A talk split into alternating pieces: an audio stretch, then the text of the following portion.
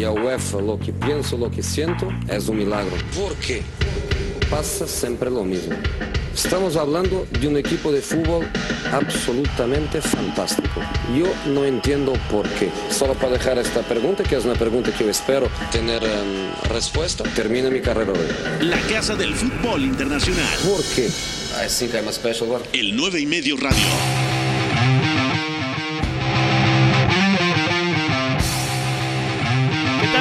Son las 4 de la tarde con 1 minuto. Bienvenidos al 9:30 Radio a través de W Deportes. Regresó la Liga Española con un derbi sevillano entre el Real Betis Balompié y el Sevilla Fútbol Club. Al medio tiempo igualan sin anotaciones. También tenemos la previa de la semifinal de la Copa Italia que regresa el día de mañana. Partidazo entre Juve y Milan.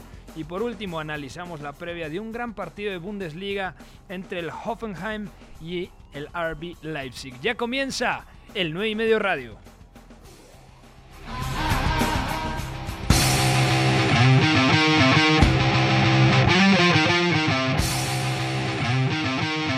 Gracias a toda la gente que nos sintoniza a través de W Deportes. Saludo en los controles a Javi Du, también a Fo en la producción de este espacio. Ya está en la línea telefónica, todavía no. Está Beto Memo Navarro en la línea telefónica. ¿Cómo estás, Memo? ¿Todo bien? ¿Qué tal, Pepe? ¿Todo bien? Bastante emocionado con el regreso de la Liga Española, bastante alegre porque vamos a tener partidos para comentar prácticamente todos los días, ¿no? Aquí estaremos platicando cómo se desarrolla este partido entre el Betis y el Sevilla. Una primera parte en donde, por cierto, el Sevilla me parece que fue muy superior. Andrés Guardado y Diego Lainez, en el banquillo del equipo bético. Javidú, ahora sí, mándeme por favor a la encuesta del día.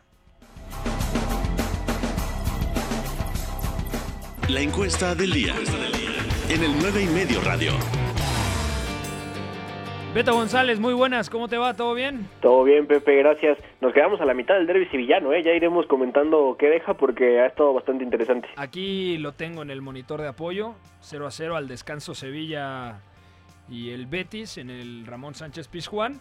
Y por eso la encuesta está relacionada con uno de los dos equipos de Sevilla y preguntamos a la gente de la encuesta disponible en @el9:30 en Twitter: ¿en qué posición visualizan que terminará la temporada el Sevilla? Memo Navarro, ¿dónde terminará el equipo de Julen Lopetegui? ¿Tercer lugar, cuarto lugar o fuera de la UEFA Champions League? Es decir, del quinto hacia abajo.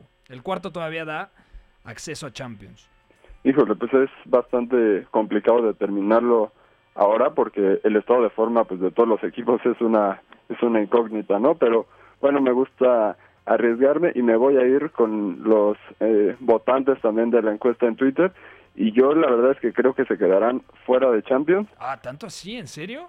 Sí, porque hay equipos muy buenos y con proyectos que nos han emocionado bastante como la Real Sociedad, que ahora mismo está en cuarto puesto. Uh-huh. Y también no podemos dejar de lado lo que va a empujar el Getafe de Pepe Bordalás, ¿no? Y en sexto lugar está el Atlético de Madrid, el Cholo Simeone, que sabemos que el sustento de su proyecto como tal se basa mucho en permanecer en los primeros planos de Europa. Además, la irregularidad de los sevillanos de pronto deja algunas dudas. Sí, yo creo que, bueno, voy a escuchar primero la respuesta de Beto González, porque me sorprendió tu respuesta, Memo. De verdad no pensé que dejaras fuera de Champions al Sevilla. Beto González, ¿tú qué dices? No, creo que es mucho castigo para el Sevilla. Al final es de los 4 equipos mejor trabajados de España. Es una de las pizarras que genera más ventajas, de las más flexibles. No se queda fuera de Champions para mí, pero sí veo que el Sevilla se queda cuarto dentro de Champions, por supuesto, y la verdad es que tengo mucha fe en la Real Sociedad. Ya lo hemos platicado por aquí, lo hemos hablado tú y yo, y lo sostengo. Si alguien puede acabar arriba del Sevilla por comportamientos colectivos, por nivel, incluso por pizarra también, es la Real Sociedad. Y luego el Sevilla, que también, a pesar de que ha sido de los más consistentes de la temporada, es cierto que el ritmo puede penalizar, ¿no? Ha jugado un ritmo alto en estos minutos del derbi sevillano, pero yo tampoco veo claro que pueda acabar tercero. A mí me encantaría que la Real Sociedad se metiera a Champions. Lo veo muy complicado. Para mí serán Sevilla y Atlético de Madrid los equipos que acompañarán obviamente al FC Barcelona y al Real Madrid, los dos que están peleando por el título. Bueno, ahí está la encuesta divertida en @el9ymedio en Twitter. Antes de profundizar en otros temas, vamos con la previa de la Liga Alemana. Mañana hay Bundesliga, Hoffenheim contra Leipzig. Dieses Gefühl kann man nicht beschreiben, das muss man mal erlebt haben. Bundesliga. Not here in Gelsenkirchen, Gelsenkirchen is dead. El 9ymedio Radio. Y mañana es un muy buen partido, Beto, porque el Hoffenheim es séptimo, no pierde en las últimas 3 fechas, tiene 7 de los últimos 9 puntos posibles y juega contra el Leipzig, que yo creo que no sé qué le ha pasado, pero tiene 2 empates en las últimas 3 jornadas. Le ha costado un poco al equipo de Julian Nagelsmann. De hecho, si hubiera ganado los últimos 2 empates que menciono, estaría por encima del Borussia Dortmund, pero está ahí en la pelea, en la tercera posición, por delante del Gladbach y del Leverkusen. Sería una catástrofe que perdiera este fin de semana y que además ganara el Gladbach y ganara el Leverkusen. Entonces, partido trampa para el Leipzig, que enfrenta al séptimo de la tabla general en la Bundesliga y que además esta semana destituyó a su técnico. Ese es el tema, que para mí El Hoffenheim toma una decisión muy precipitada con Alfred Schreuder, que era el auxiliar. Se da un balazo en el pie. Exactamente. Alfred Schreuder, no lo olvidemos, era el auxiliar de Julian Nagelsmann. Sí. Luego Nagelsmann se va al RB Leipzig. Schreuder no había hecho un mal trabajo realmente, era un equipo bien trabajado que de repente también tuvo muchas inconsistencias. Había piezas bien potenciadas, incluyendo al chico danés Robert Skov, pero lo cierto es que le sacaron hasta el utilero, o sea, también sí. el Hoffenheim cada temporada desde la época de Nagelsmann decíamos, este equipo difícilmente va a competir en la parte alta de la tabla. Y ahí lo veíamos. Sí, sí. O sea, se reinventaba cada temporada. Ahora yo creo que no tenía plantilla para aspirar a los primeros 6-7 lugares. Y al final te habla del buen trabajo de Alfred Schreuder en líneas generales, ¿no? Quizá no había sido un entrenador que destacara precisamente por su pizarra como tal, pero por lo menos era un equipo que tenía automatismos bien trabajados, ¿no? Y despedirlo a 3 fechas del final y aparte previo a un partido tan difícil como el que va a plantearte el RB Leipzig me parece increíble, ¿no? Y el Leipzig con esto tiene una oportunidad todavía más amplia de asentar otro golpe de autoridad y poder acercarse de forma más tranquila a esa tercera plaza, porque tú lo decías bien, 2 empates que han sido bastante dudosos de parte de Leipzig, pero ha sido también porque a mí me parece que el ritmo empieza a pasarle factura. No sé hasta qué punto la plantilla de Julian Nagelsmann ha gestionado bien ese ritmo con el que ha vuelto, ha tenido partidos muy completos, pero luego también tiene desconexiones individuales y colectivas muy, muy marcadas, como el caso de Angeliño y Dayot Upamecano por izquierda, que al final, si había un equipo que también podía penalizarse, era este Hoffenheim, y ahora sin Alfred Schreuder también veo mucho más difícil que el Hoffenheim pueda competir. Al final el Leipzig tiene la obligación de ganar, porque si no se le va el Borussia Dortmund, y aparte se complica mucho más. Es cierto que le queda la Champions, pero el Gladbach, si hay un rival que pueda motivarlo también a dar una exhibición y quizá a truncar puntos, es el Bayern Múnich, ¿no? De acuerdo. Va a tener 3 ausencias importantes el equipo dirigido por Julian Nagelsmann. No estará el delantero danés Yussuf Poulsen. Seguramente jugará el checo Patrick Schick al lado de Timo Werner. No estará Upamecano, que fue expulsado en el empate 1-1 contra el Paderborn, el último de la tabla general. O sea, por eso decimos, caramba, como local empatar con el Paderborn era difícil de pronosticar. Y también es duda Marcel Sabitzer, el austriaco que nos ha gustado muchísimo, que sabemos que es un media punta o volante de banda de formación, pero que ahora está jugando como organizador en mitad de campo al lado de otro austriaco, de su compatriota, Konrad Laimer. Entonces, sin estos 3 futbolistas, se tiene que reinventar un poquito el Leipzig. Seguramente jugará en mitad de campo Tyler Adams. Seguramente jugará en lugar de Upamecano. Es la duda, porque es una baja sensible, más allá de que el francés no ha estado en su mejor versión. La duda es quién acompaña en esta central a Klosterman, seguramente Willy Orbán, ¿no? El húngaro. Seguramente. Habrá también que ver si Marcel Halstenberg está listo, porque también ha actuado como central. Y sobre todo eso, el acompañante de Konrad Laimer en el doble pivote, que es sumamente líquido. No sabemos todavía si Kevin Campbell esté listo, porque también había sido fundamental en este regreso de la Bundesliga. Y tiene bajas sensibles el Leipzig. Al final son de esas bajas estructurales que les llamamos, ¿no? Que de repente es muy difícil paliarlas, a pesar de que el colectivo... Konaté ya está también. Konaté, que también era uno de los hombres que más nos había gustado, sobre todo en el primer semestre de temporada, ¿no? Al final también... Digo, es cierto que Yussuf Poulsen es un elemento de mucha calidad, pero me parece que la mejor dupla de ataque, la más complementaria al menos que tiene Julian Nagelsmann, está integrada por Patrick Schick y por Timo Werner, ¿no? Pero de nada sirve todo esto si el Leipzig no es capaz mañana de dar ese golpe, de vencer al Hoffenheim y volver a esa inercia que le conocíamos. Memo Navarro, ¿cómo ves este partido? Sí, un partido, como bien lo comentan, trascendental para los dirigidos por Julian Nagelsmann, porque... pues podremos ver si de una vez por todas logra asegurar su boleto a Champions League, porque recordemos que en 2 semanas enfrentan al Borussia Dortmund, entonces podrían complicarse demasiado el final de temporada. Y en cuanto ya al tema cancha, sigo pensando que a Leipzig le hace falta bastante amplitud cuando ataca, sobre todo en posicional. Hemos visto que Nagelsmann plantea 2 estructuras diferentes, el 4-2-2-2 o con línea... De 3 centrales, ¿no? Yo creo que en este caso será mejor plantear una línea de 3 para conseguir mayor amplitud y generar 2 escenarios en particular. Uno, que con la amplitud de los laterales se genere más espacio interior para las permutas y para las rupturas de los mediapuntas, y por otro lado para poder mandar servicios a los delanteros, ¿no? En este caso a Patrick Schick, o cuando está Yussuf Poulsen, que también hay que resaltar que este cuadro es de los que mejor cargan el área y que mejor cazan segundas jugadas en la frontal. Bueno, mañana platicaremos del Hoffenheim contra Leipzig, 1:30 de la tarde, tiempo del centro de México. Partido trampa para el equipo dirigido por Julian Nagelsmann, que juega precisamente contra su ex equipo. Otras noticias de la Bundesliga. Beto González de Telegraph dio a conocer que el Borussia Dortmund ya le puso precio a Jadon Sancho. Dice el Borussia Dortmund que quien se quiera llevar a su perla inglesa tendrá que poner sobre la mesa 130 millones de euros.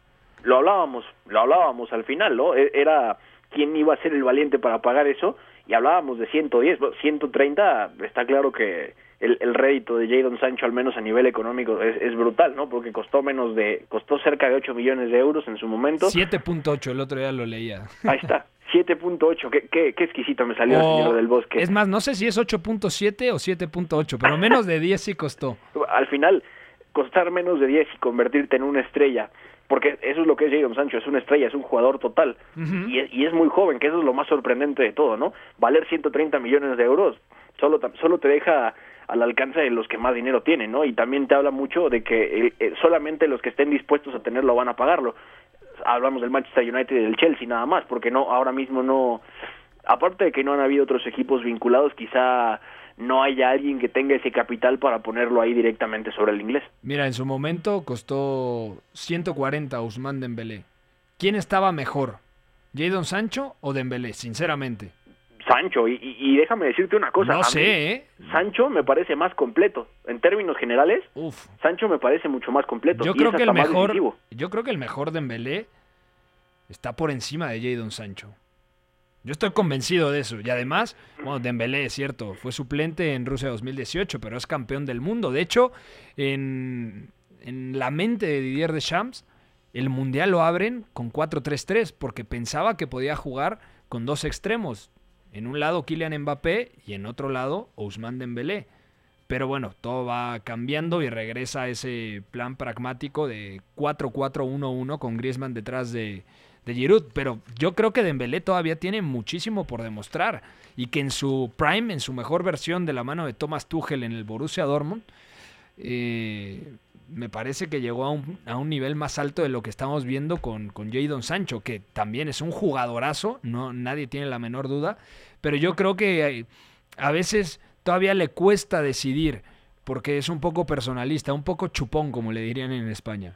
Y fíjate que hay algo interesante, porque justo atacaste un punto que iba a mencionar ahorita, que es el tema de las pizarras, porque si ha habido una pizarra tan exitosa o tan buena en los últimos tiempos en Dortmund, ha sido la de Thomas Tuchel, con un Ousmane Dembélé potenciadísimo como interior, pero al final responde a eso también, ¿no? Mucha responsabilidad en ese sentido, pero me parece que la responsabilidad de Jadon Sancho en una pizarra que no es tan buena, y me refiero a la de Lucien Favre, lo hace destacar muchísimo más. Por eso te digo que incluso se ve más completo que Dembélé. Al final Sancho es mucho causa y consecuencia de lo que hace el Dortmund en ataque, y sin él incluso sería difícil entender ese punto extra de velocidad y de no de toma de decisiones, pero por lo menos sí estar mucho más cerca del gol, ¿no?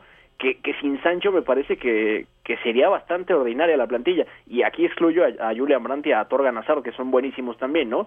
Pero Sancho también da ese puntito diferencial en una pizarra que no es tan buena como la de Tuchel, por eso lo pongo ahí como un jugador más completo. No sé, no nos vamos a poner de acuerdo.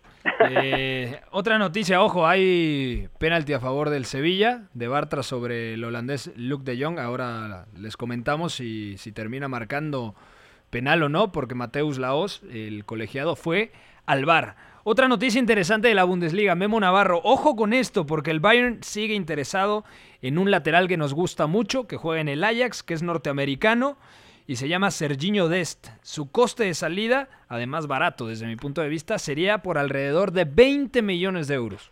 Sí, es una de estas nuevas estrellas de las barras y las estrellas, justamente, pero... Pues no sé, me parece un costo bastante bajo, ¿no? Para un jugador con su proyección. Con el Ajax vende baratito.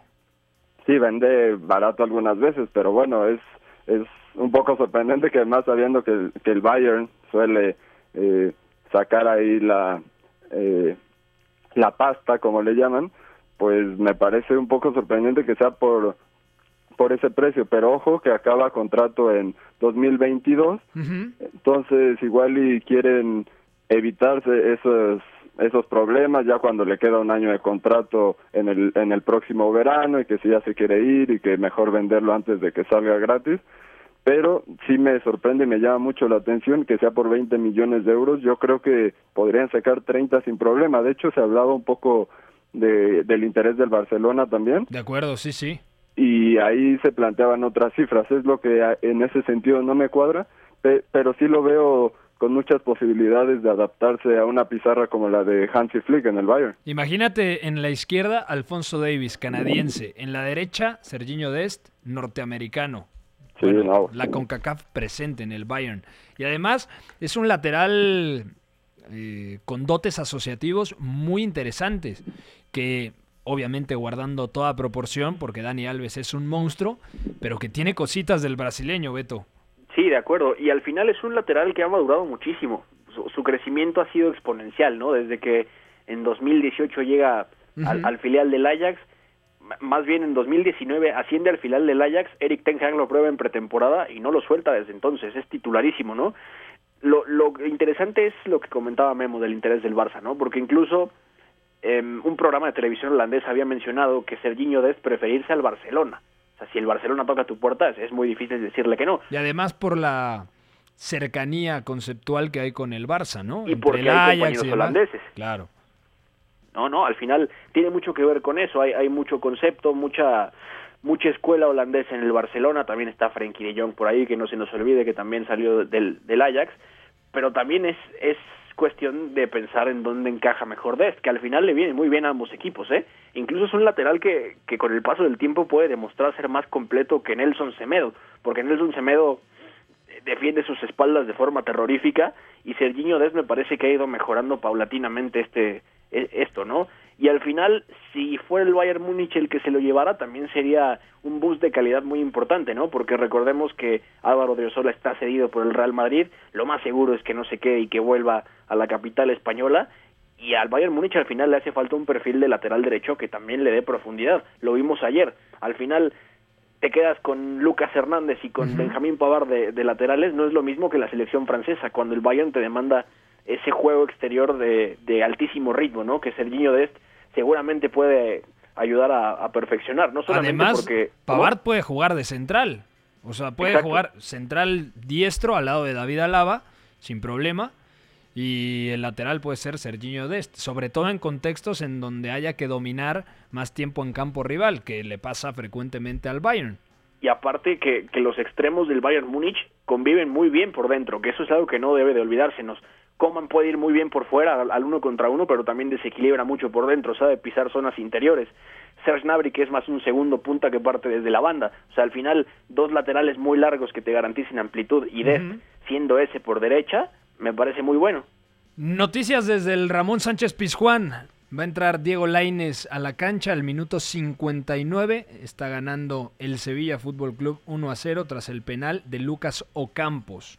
Bueno, y por último, la noticia de Daily Mail, este medio que le encanta al jefe de información porque vende un humo impresionante, pero reporta Daily Mail que el Real Madrid entrará en la carrera por la perla del Bayer Leverkusen, Kai Havertz. El precio del alemán, dicen, 80 millones de euros. También hoy leía que el Chelsea realmente está interesado, ¿eh? O sea, que lo de Timo Werner no implicaría que salieran de la puja por Kai Havertz. Y ese es el tema, que el Chelsea tiene el dinero, pero el Real Madrid también puede tenerlo, pero el tema es... Kai Havertz nunca se había pronunciado a favor del Real Madrid. Y aunque Rudi Feller ya había dicho muchas veces, no vamos a poder retenerlo más de un año. De acuerdo. No se ve cómo el Real Madrid pueda realmente ganar eso, sobre todo pensando en la cantidad de cedidos que tiene, si alguno regresa, cuántos perfiles va a duplicar en la plantilla. No tiene uno como Havertz, pero los que son como Havertz o que tienen características similares también están cedidos y Zinedine Zidane puede traerlos de regreso. Entonces, pero ¿quién lo necesita más realmente? Hoy en día, si me preguntas, ¿el Chelsea necesita más a Kai Havertz o el Real Madrid necesita más a Kai Havertz? Ha entrado a la cancha ya Diego Lainez por Cristian Tello, por cierto. ¿Quién necesita más a Kai Havertz? Yo te digo con Chelsea, sin problema. Chelsea, yo también coincido con Beto. Porque también el Real Madrid, recordemos justo lo que estaban comentando ahorita, que tiene a varios futbolistas cedidos. Incluso se habla que Martin Odegaard se va a quedar en la Real Sociedad una temporada más, justamente porque aún no tiene cabida en el conjunto merengue. Entonces no me suena que llegaría, pues por lo menos ya en este momento, Kai Havertz, cuando, aunque sí puede jugar más adelante, como falso 9. Sí, yo lo vería más como falso 9, ¿no? Incluso... o sea, más incluso con el rol de Karim Benzema. Es cierto que de formación Kai Havertz es media punta. Es cierto que ha jugado de interior la temporada pasada, como Julian Brandt. También muchas veces ha partido de la banda, pero tiende a meterse, ¿no? Tiende a interiorizar su posición. Y últimamente, como 9, ha demostrado que tiene la sensibilidad para asociarse y ofrecer inteligentes apoyos y además para marcar muchos goles, ¿no? Tiene gol. Me parece que Kai Havertz es un fichaje ideal para muchísimos equipos, aunque, ojo, si llega al Real Madrid, no sería titular de golpe y porrazo. Ojo, ha marcado el segundo gol el Sevilla, de cabeza me parece que fue Joao Carlos. Entonces, sigue mi querido Memo Navarro con el tema de Kai Havertz. Sí, justamente, es un jugador que ha evolucionado mucho. Yo he sido un poco escéptico con todo el hype que lo ha rodeado últimamente, pero claro que reconozco que esas funciones como falso 9 me han sorprendido justamente por los apoyos que comentas y por cómo ataca el área sin balón. Ya le vimos un par de goles de cabeza, de centro delantero, ¿no? Justamente cerrando hacia segundo palo. Creo que sí podría adaptarse más a ese rol en otro equipo, pero no veo que su carrera pueda sostenerse jugando en esa posición. Yo lo veo todavía un poco más, como lo comenté la vez pasada, jugando atrás de un delantero de cara al arco, que creo que es donde también se potencia mucho, y con la facultad de intervenir, obviamente, en todos los carriles, pero siempre de frente. No sé, yo lo veo muy de falso 9. Este cambio, la lesión de Kevin Folland, me parece que Peter Bosz nos marcó el camino y nos dijo, no, este chico hay que ponerlo como 9 porque realmente termina siendo un media punta, algo parecido a lo que sin más vemos en el Liverpool de Jürgen Klopp con Roberto Firmino. ¿A ti qué te parece, Beto? ¿Dónde lo ves? ¿Media punta como el señor Memerich o como yo de falso 9? ¿O te vas a mojar y vas a decir, no, interior para acercarse a la base? No, acercar a Havertz a la base me parece que es directamente secarlo, y la verdad es que estoy contigo, como falso 9 con esa facultad para caer en los tres carriles, y sobre todo porque además tiene un oficio para definir, que eso es algo que destacamos muchísimo, tiene mucha sensibilidad para participar en otras fases previas con balón, pero después llega y te define como un auténtico 9, o sea que eso al final lo dominan muy pocos, y ese es el tema. ¿Dónde acercas a Havertz a ser más decisivo? Y me parece que ese perfil, ese rol ideal para él, es ser ese falso 9 que incluso retrasa la posición, ofrece el apoyo y tiene un mediapunta que lo compensa y entonces rompe arriba. De acuerdo, de acuerdo. Bueno, ustedes díganos a través del Twitter, ¿dónde ven a Kai Havertz? Aquí los leemos. El gol fue de Fernando, el centrocampista brasileño, no de su compatriota Diego Carlos. Ya le estaba cambiando el nombre a Diego Carlos. Y de buen partido, Fernando, ¿eh? Sí, además, buen primer tiempo. 2-0 lo está ganando el Sevilla al minuto 63. Nosotros vamos a una pausa. Sigan en sintonía del 9 y medio Radio. No, es que no te entiendas, que hablas muy raro. Si tú ya sabes más que yo, perfecto, tira, vamos a ver. Habla de lo que quieras, yo contesto de lo que me apetece. El análisis es bastante superficial, bastante gratuito. El apellido, ¿cómo es el apellido? El 9 y medio Radio. Correcto. Siguiente pregunta. Estamos de vuelta en el 9 y medio Radio, 4:32 de la tarde. Ya dejamos el tema atrás de la Bundesliga y nos metemos al fútbol italiano porque se viene la previa de la Copa Italia entre Juventus y Milan. Una giornata ricca chiaramente di emozione, seria, ma che ci arrivo con tanta serenità e ci arrivo anche con tanta felicità. El 9 y medio Radio. Copa.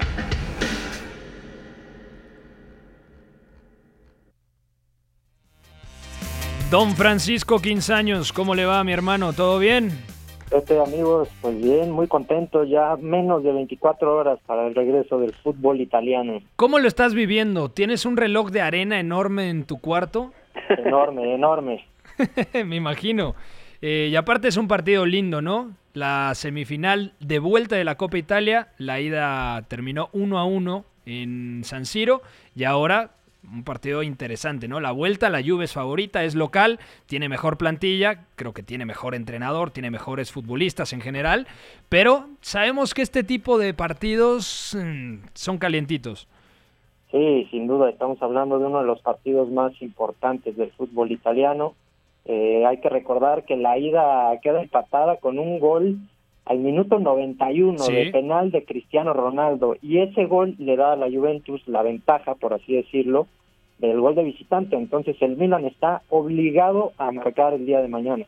¿Qué se ha dicho de la Juventus? Porque todas las especulaciones de que Sarri no quiere a Miralem Pjanic, el bosnio es un muy buen futbolista, pero esta temporada no ha estado al 100% para el estilo de Sarri, en donde le gusta que su medio centro presione un poquito más arriba.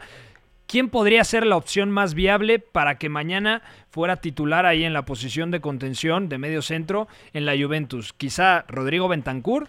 Sí, exactamente, Bentancur sería el elegido. La Juventus jugó el viernes pasado, si no me equivoco, un partido amistoso contra el equipo sub-23. Entonces, Sarri puso a Bentancur, a Kedira y a Matuidi en medio campo.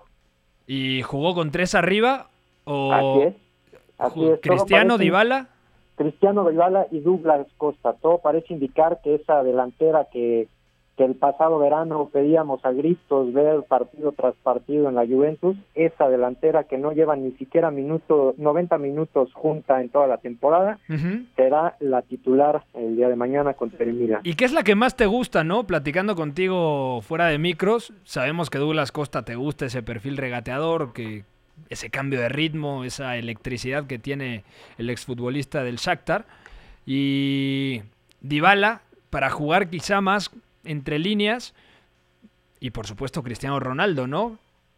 Sí, creo que es una delantera dinámica, que tiene muchas variantes, que le puede ofrecer muchísimas soluciones ofensivas al equipo de Sarri, y pues bueno, yo creo que es la mejor delantera que podía presentar la Juventus, ¿no? Más allá de tener a un Gonzalo Higuaín, que ha tenido buenos partidos, bueno, el argentino no debería ser titular en un escenario ideal, teniendo a estos tres que jugarán el día de mañana. Y además, mucha gente se quejó. ¿Tú fuiste de los que reventó Higuaín porque se veía pasado de galleta o no? No, de hecho dicen que llegó 1 kilo abajo. Entonces... ¡Ah, madre mía, eh! Sí, sí. Muy bien. Y por parte del Milan, ¿qué podemos esperar? Pues un Milan que no contará con Ibrahimovic por una lesión. Creo que será una baja muy, muy sensible. Entonces, eso por ahí puede limitar mucho lo que puedan hacer. Rebic será el referente ofensivo del cuadro rosonero. Por ahí tendremos a Kessie y Benacer en medio campo, que será también muy, muy, muy importante.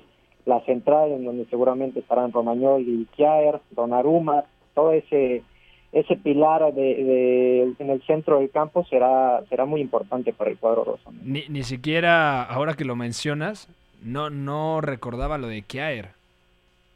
Sí, Kjaer jugó en la ida al menos, entonces yo me imaginaría que jugaría el día de mañana, ¿no? De acuerdo, quizá un Milan mucho más reactivo, ¿no? Que busque contragolpear, que busque defenderse de manera ordenada en cambio propio y luego lanzar al croata Ante Rebic, que cuando tiene metros es una gacela.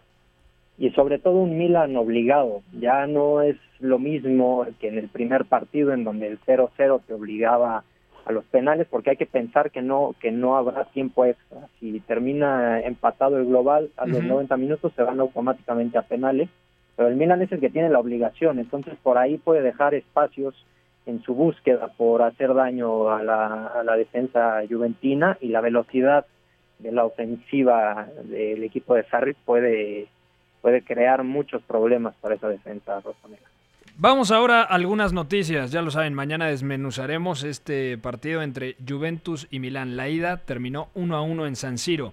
Noticia: Maurizio Sarri, entrenador precisamente de la Juventus, quiere a Milik como acompañante de Cristiano Ronaldo. ¿Este es el sustituto ideal para Gonzalo Higuaín desde tu punto de vista? Porque Milik al final ha tenido buenos momentos con el Napoli, pero nunca ha terminado de ser lo que presupuestábamos que podría llegar a ser el polaco, ¿no? De hecho, se hablaba del nuevo Lewandowski, que era el delantero del futuro para el Napoli, pero desafortunadamente las lesiones también lo han mermado, ¿no?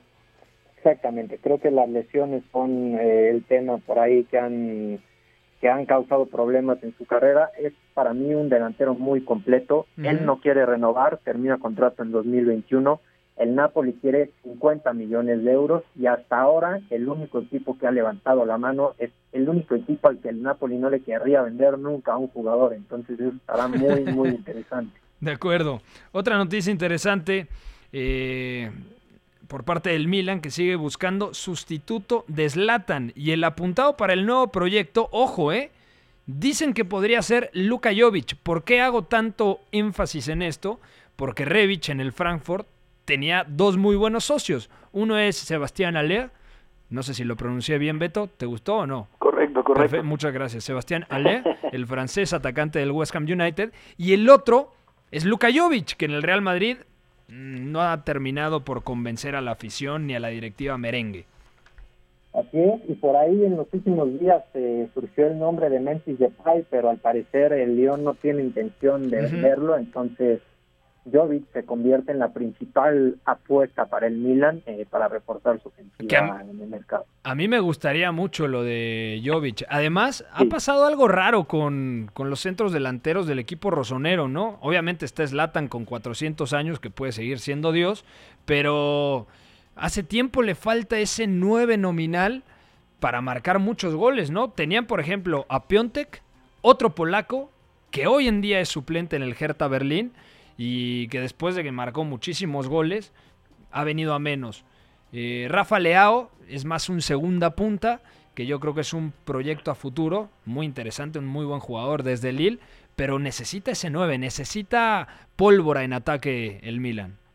Sí, lo que pasa es que para tener un 9 nominal necesitas jugadores que le den balones a ese 9, y el Milan durante muchos años ha carecido de ellos. Por ejemplo, yo creo que la última dupla buena para generar juego fue Bonaventura y Suso, que durante una temporada fueron bastante buenos y demás, pero después Bonaventura se lesionó, Suso le dejó de pasar el balón a todo mundo y el Milan dejó de producir. Entonces Da igual si tienes un buen delantero o no, si el Milan no tiene buenos generadores de juego, difícilmente el que llegue podrá hacer grandes cosas. Mira, te voy a decir rápidamente, ya que nos clavamos con este tema, los últimos centros delanteros por temporada, 2012-2013, Gianpaolo Pazzini, y también estaba Mario Balotelli. Sí. Luego, 2013-2014, ahora te digo, 2013-2014 estaba Matri, seguía Pazzini, ya suplente, Balotelli, que marca 14 goles esa temporada. O sea, tampoco son cifras tan malas, 14 goles en una temporada, pero el tema es si solamente uno de tus atacantes marca esa cantidad. Luego, Fernando Torres, Pazzini. Mira, en ese equipo de 2014-2015 estaba Jérémy Mené. Sí, correcto. Entonces le ha faltado ese atacante, ¿no? Top. A mí me parece que Luka Jovic podría ser una buena opción. Mi querido Paco Quinzaños, ¿algo más que quieras agregar? Por último, la nota de Teo Hernández, que apunta para llegar a la capital francesa, porque el Paris Saint-Germain estaría muy interesado en contratarlo, ¿eh? Sí, Teo Hernández y Benacer, que a mi juicio son los únicos dos jugadores top que tiene el Milan en este momento, sí, pues son pretendidos, uno por el Paris Saint-Germain, y bueno, ya estás mencionando lo de Teo, entonces pues vamos a ver qué puede hacer el Milan para retenerlos. Otro delantero que por ahí estuvo en el Milan y que desafortunadamente no tuvo el impacto que le vimos en el Sevilla es el pescador, el colombiano Carlos Arturo Vaca, ¿te acuerdas? Que ahora está en el Villarreal, pero en su momento cuando lo fichó el Milan, de hecho la primera temporada, la 15-16, es buena marca, 18 goles, la segunda 13, y luego se va al Villarreal de la Liga Española. Paco, un fuerte abrazo, mañana hablamos. Un abrazo, Pepe, nos vemos mañana. Bueno, vamos ahora con información de la Liga Española. Está terminando el derbi de Sevilla entre el Sevilla Fútbol Club y el Real Betis Balompié. 2-0 está ganando el equipo local, el equipo dirigido por Julen Lopetegui. Información de la Liga. La Liga. El 9:30 Radio.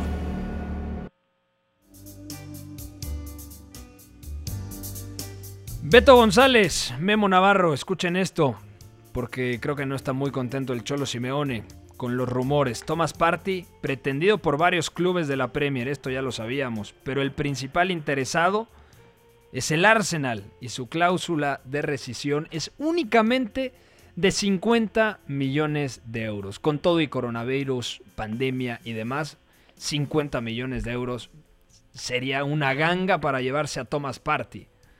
Y ayer que hablábamos de Marc Roca, que sonaba el rumor, no nos cuadraba, ¿no? Al menos a mí no me cuadraba. Yo fichaba los dos, ¿eh? 100 millones, ahí está mi medio campo y a ver qué pasa, ¿no? Por los siguientes 50 años. Pero al final, lo mejor que puedes leer para el Arsenal es Thomas Partey, porque no es duplicar un perfil, sino añades a otro que no necesariamente puede ser el medio centro posicional, que puede ser parte de un doble pivote, que puede ser el organizador, o que puede ser incluso ese elemento que de acompañamiento en la base de la jugada, ¿no?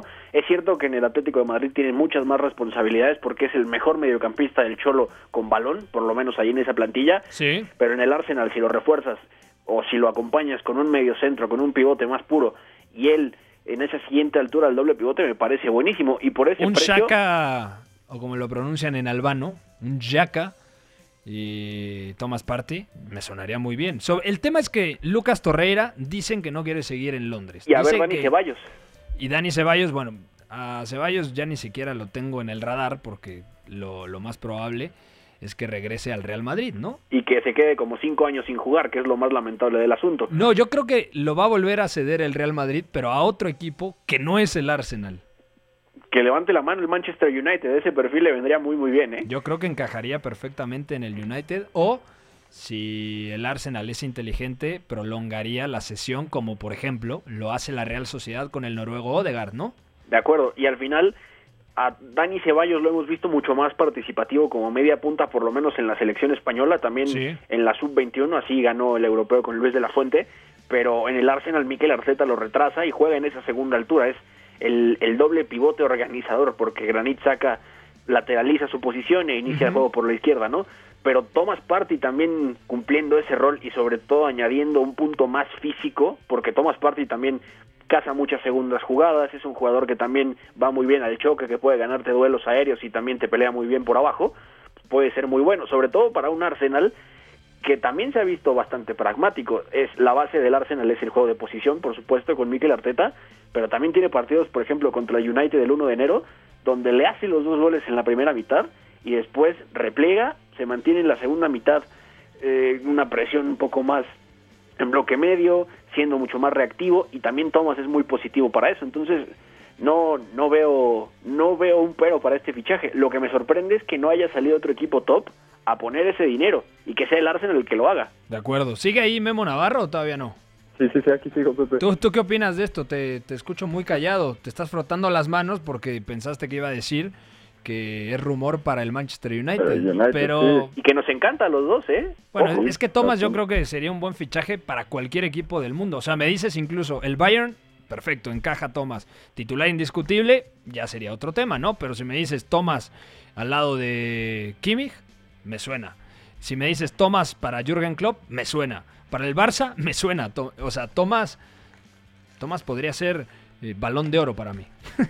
Por eso sorprende que los colchoneros no hayan ampliado su contrato y con ello aumentado la cláusula, pero también que no haya llegado nadie ya con los 50 millones de euros y solucionar algunos problemas en su medio campo. Quizás puedo tener algunas dudas con Thomas, porque jugar toda la carrera bajo el mando del Cholo Simeone puede representar también acostumbrarte a contextos muy específicos, ¿no?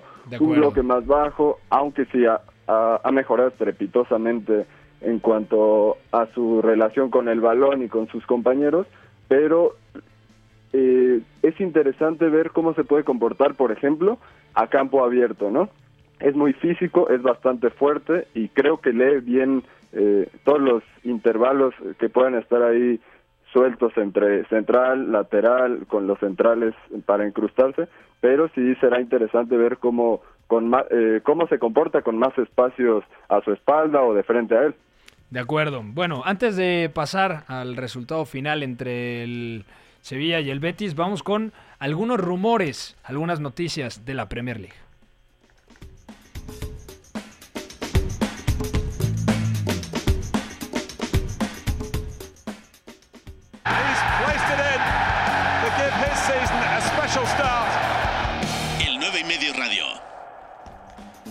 Bueno, ojalá nos dé tiempo, si no mañana le pedimos al jefe de información que toquemos la victoria del Sevilla sobre el Betis.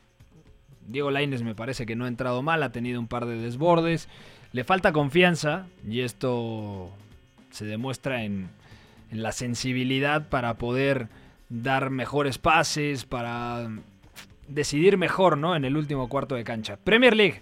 Según el diario Sport, el Manchester United sigue muy interesado en Ansu Fati. ¿Querían rumores del Manchester United? Bueno, ahí está Ansu Fati.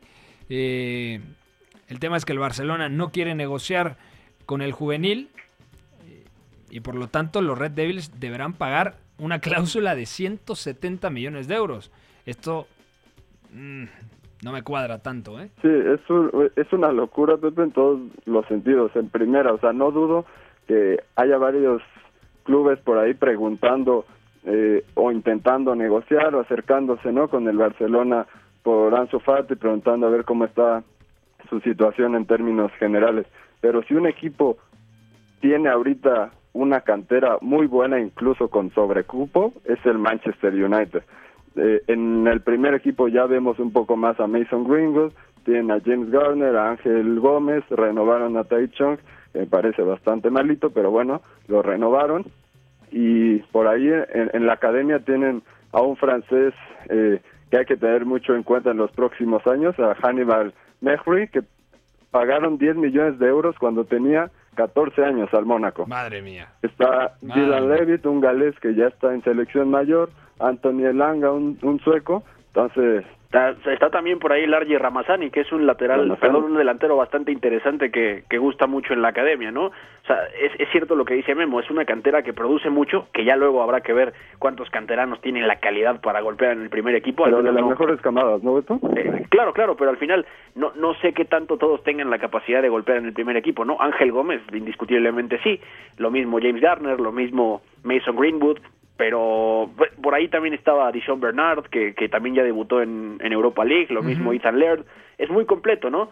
Pero también ofensivamente el United produce mucho, por eso también metía el nombre de Largi Ramazani, que seguramente ya estará en el primer equipo para la temporada que viene, ¿no? Y tener esa cantera y ligarte con un rumor de un juvenil de 16, 17 años con cláusula de 170 millones me parece ridículo. Eso me parece más como estrategia de Sport para subirle la ficha o algo a Ansu Fati, o sea, porque... Y eso que Sport no es un diario pro Barcelona, que eso también hay que dejarlo muy claro. No sé, dependiendo quién escriba, te diría, ¿eh? También depende del corresponsal, ¿no? Pero la línea de Sport en general no es pro Barcelona, ¿no? Al final... Si Ansu Fati, que también ya tiene el pasaporte español, puede representar ese cartel, pues también lo hacen por la selección española, no porque sea del Barcelona. Bueno, está terminando el partido en el Ramón Sánchez Pizjuán, minuto 89, 2-0 gana el Sevilla. Mañana platicaremos de este partido.